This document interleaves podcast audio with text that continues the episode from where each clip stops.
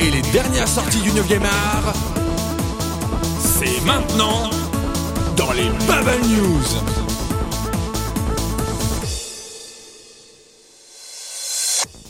Bonsoir à tous chers auditeurs et bienvenue dans les Bubble News, votre pastille hebdomadaire sur l'actualité des bandes dessinées, peu importe d'où qu'elles viennent, de France, de Belgique, du Japon, de la Corée, des États-Unis, de l'Espagne, de l'Argentine, bref, de partout dans le monde, pas de discrimination dans les Bubble News. Ce soir je suis accompagné de notre spécialiste manga Papial. Bonsoir Papy.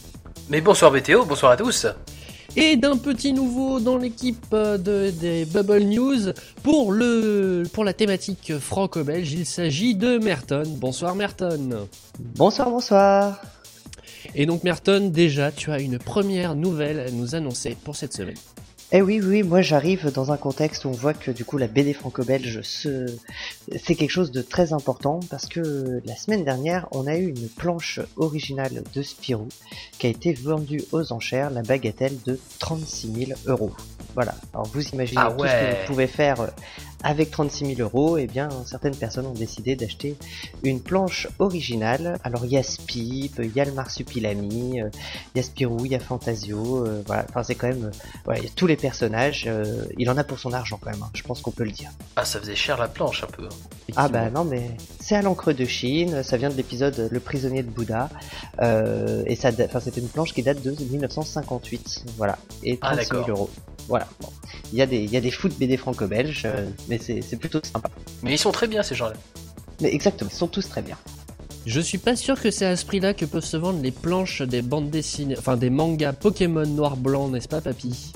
Oui, puisque Pokémon noir-blanc, ça n'a pas 54 ans déjà d'existence, ça vient de, ça tout juste de sortir, on va dire, vu que c'est, c'est là depuis l'an dernier. Et surtout, ce qui est très intéressant, c'est que les auteurs de Pokémon noir et blanc, à savoir euh, Hidenori Kusaka et Satoshi Yamamoto, seront en dédicace en France, et oui, à l'occasion du Salon du Livre de Montreuil. Et ils seront pas uniquement au Salon du Livre. Ils seront également le 27 novembre à Strasbourg, le 28 novembre à Lille, le 29 novembre à Paris, et sinon, bah, le week-end du Salon du Livre, à savoir le 30 novembre et le 1er décembre, ils seront également là pour vous dédicacer des beaux mangas. Donc allez-y, ça vaut toujours le coup. C'est quand même un bon manga Pokémon, donc n'hésitez pas, foncez, c'est le bien. Et puis le Salon du Livre aussi, c'est très bien. Voilà. Et eh ben dédicace aussi pour ma part, puisque le premier invité euh, du monde des comics a été annoncé cette semaine par Thierry Mornay, responsable éditorial de Delcourt. Il s'agit de Charlie Adlar, le dessinateur de Walking Dead à partir du deuxième tome, sachant que le tome 17 sort en janvier. C'est bien plus qu'un événement, puisque quand même, donc en même temps que le tome 17 sortira, tome 17 qui contient le numéro 100 de la série, euh, le dessinateur sera là pour faire de jolis dessins et de belles signatures des jolis dessins, quoique. Hein. Walking Dead, c'est un peu gore hein, comme, thématique. Bah quoi, c'est joli les zombies Oui, des zombies. Bah oui, c'est sympa. Oui. Effectivement, ça, ça, plaît, c'est à la mode. C'est à la mode. Une mode française, c'est se révolter contre ses, euh, ses, patrons et contre les éditeurs dans le monde de la bande dessinée, n'est-ce pas Merton? Oh, alors, Je sais pas si c'est une mode, mais en tout cas... Ça arrive fréquemment ça, arrive. Euh, en général, non. Les, auteurs aiment bien avoir des bonnes relations avec euh, leurs éditeurs. Ça fait plusieurs fois cette année. Ben, mais en fait là c'est vrai que comme euh, eh ben on a Flammarion maison en fait Flammarion a racheté Gallimard maison mère de Casterman et euh, on a Louis Delat qui s'occupait de tout ce qui était Casterman, les relations avec des auteurs, qui a euh, décidé de partir de Casterman. Les auteurs l'ont pas entendu de cette de cette oreille et on a eu une fronde là euh, le, bah, le 13, hein, donc c'était il y a, il y a deux jours. alors tous les gros gros auteurs y sont allés. Hein. Une lettre ouverte, il y a Philippe Geluc, il y a Enki Bilal, il y a Tardy, il y a les ayants droit du Pratt, de RG. Enfin c'est quand même un peu du lourd qui ont dit que bon c'était bien gentil ce qu'ils faisaient, mais qui voulaient être un peu rassurés. Sinon, ils iraient voir, euh, comme ils le disent, sous d'autres cieux éditoriaux. Euh, mais globalement, euh, Casterman a répondu aujourd'hui en mettant Charlotte Gallimard, PDG, qui était PDG des éditions alternatives, à la tête donc de Casterman. On va voir ce que ça donne. À mon avis, ça va évoluer dans les semaines à venir, mais c'est un petit feuilleton à suivre. On reste sur les femmes et le monde de la bande dessinée, et plus exactement des mangas avec Papial. Mais oui, puisque lors de la dernière foire du livre de Francfort, une mangaka allemande, et oui, ça existe, ça existe tout à fait, a été récompensée du, euh, prix du meilleur manga national. Donc évidemment, de quel, de quel manga je parle? Eh bien c'est Stupid Sorry qui est un yaoi et qui est publié en France, euh, donc chez nous, chez Taifu Comics. Donc on peut, on peut dire euh, bravo à, à cette, euh, cette formidable madame qui est Anna Holman pour le prix du meilleur manga national, donc du meilleur manga allemand. Un petit effet Fifty Shades of Grey. hein. De mon côté, pour conclure ce tour des news, euh, Panini a surpris son monde cette semaine en revenant sur une annonce qu'ils avaient déjà faite. Il faut savoir donc qu'il y a quelques semaines, avant même la Paris Comics Expo, euh, Panini Comics avait annoncé donc qu'il publierait l'histoire Spider-Man en deux fois dans deux magazines lancés spécialement pour cette série. Euh, donc des magazines de 48 et 64 pages respectivement à 4,10€ ou 4,30€ euh, le non 4,10€. Euh, ce qui évidemment a provoqué un tollé mémorable. Et donc Panini est revenu en arrière en annonçant qu'il publierait en une fois la série Spider-Man dans un hors-série de, euh, de- du magazine euh, Spider-Man. Tout simplement. Donc, euh, est-ce qu'une fois mal. encore les lecteurs, la pression des lecteurs a pu faire vaciller euh, les volontés d'un éditeur Ou est-ce que tout simplement c'était déjà prévu et ils veulent pas simplement se faire bien voir? Théorie du complot, tout ça. Des théories du complot, je connais un bon duo de bandes dessinées franco-belges qui en affrontent souvent, n'est-ce pas Merton? Bah oui, oui, et puis là, c'est vrai que bah, comme Noël approche euh, à grands pas, euh, on commence à voir les décorations, tout ça, euh, la BD franco-belge, et ben on a un peu tous les blockbusters qui arrivent les uns après les autres. Alors on a eu Largo, euh, on a eu Chris de Valnor, etc. Et là, euh, cette semaine, on a encore du très très lourd euh, en sortie. Euh, et on va commencer donc par le duo dont tu parlais, qui est Blake et Mortimer, le tome 21. Ah. Voilà, le tome 21, le serment des cinq lords, donc bah, va sortir, euh, voilà, dans, normalement c'est demain.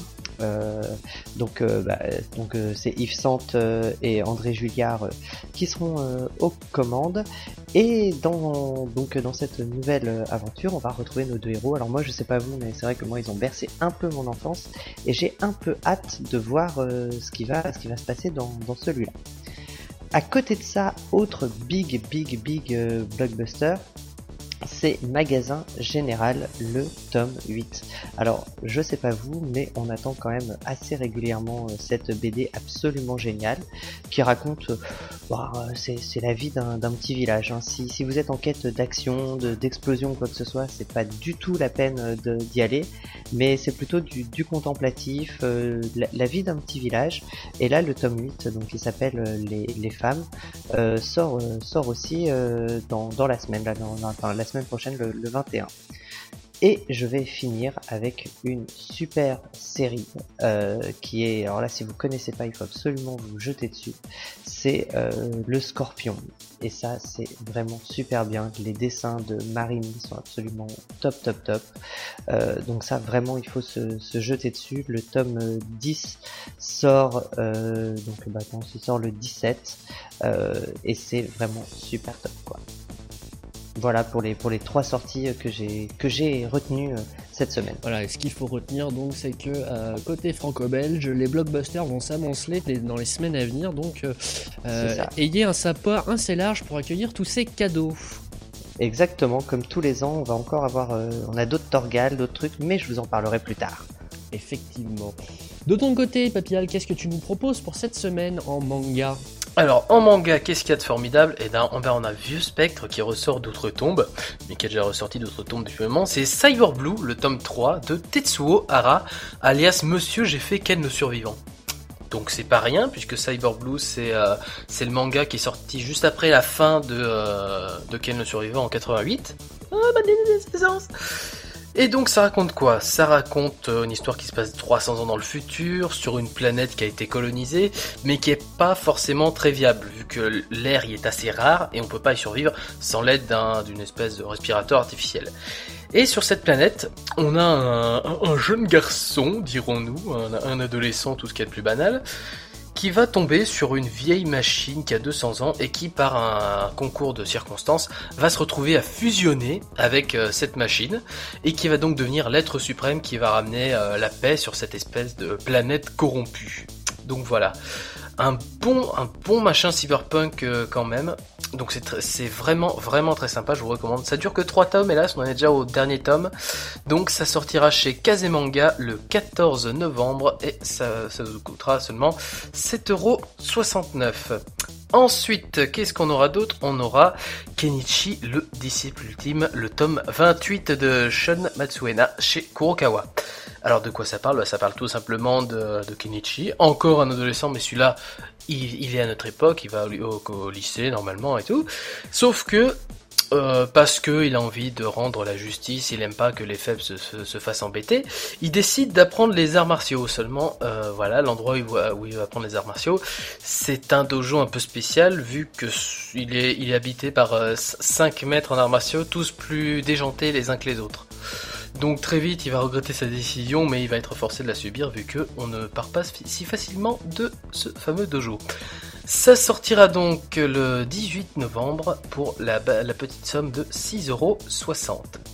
Et enfin, la dernière sortie, ce sera A Certain Magi- Magical Index, le tome 4 de Shuya Kogino au dessin et Kazuma Kamachi au scénario, chez les éditions Kiyun.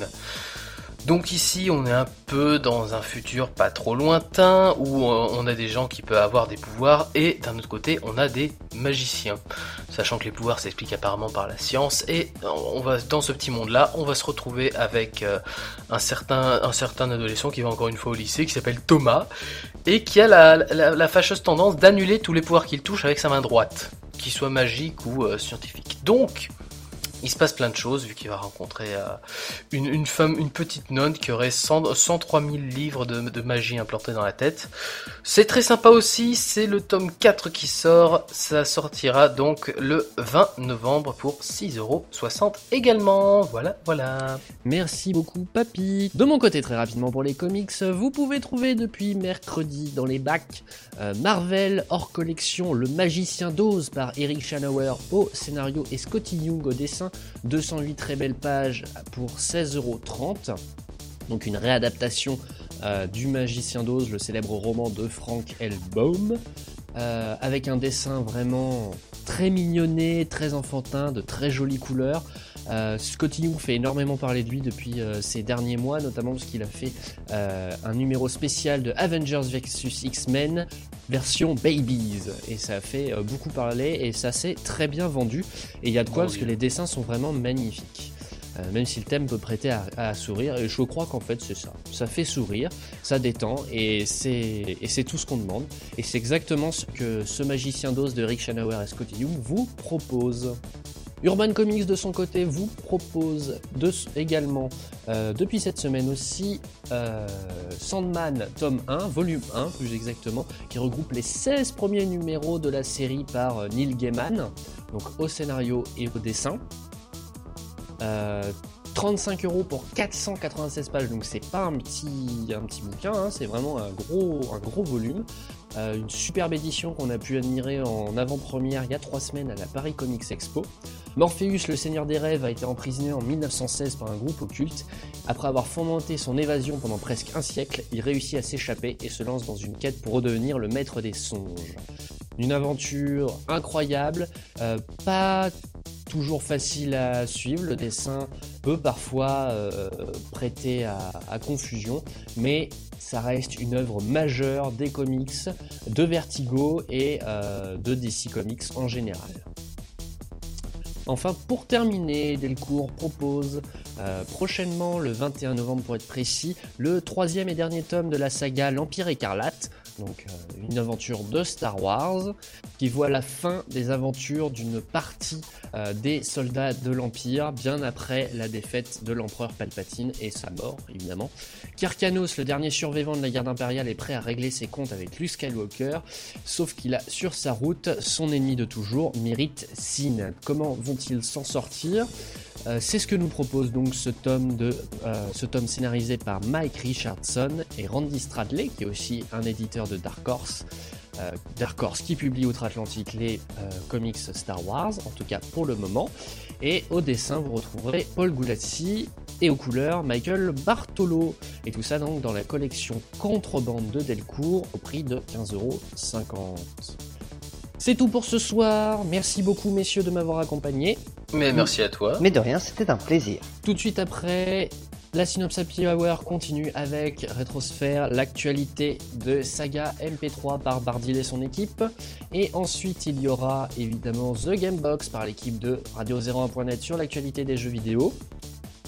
Et après ça, vous retrouverez le duel numéro 14 qui, qui verra s'affronter normalement un savon et un spécialiste de la machette. Je dis bien normalement, c'est encore à préciser. Ah, il y a intérêt quand même. Oui, évidemment. Sinon, à part ça, on se retrouve la semaine prochaine pour de nouvelles Bubble News à 20h.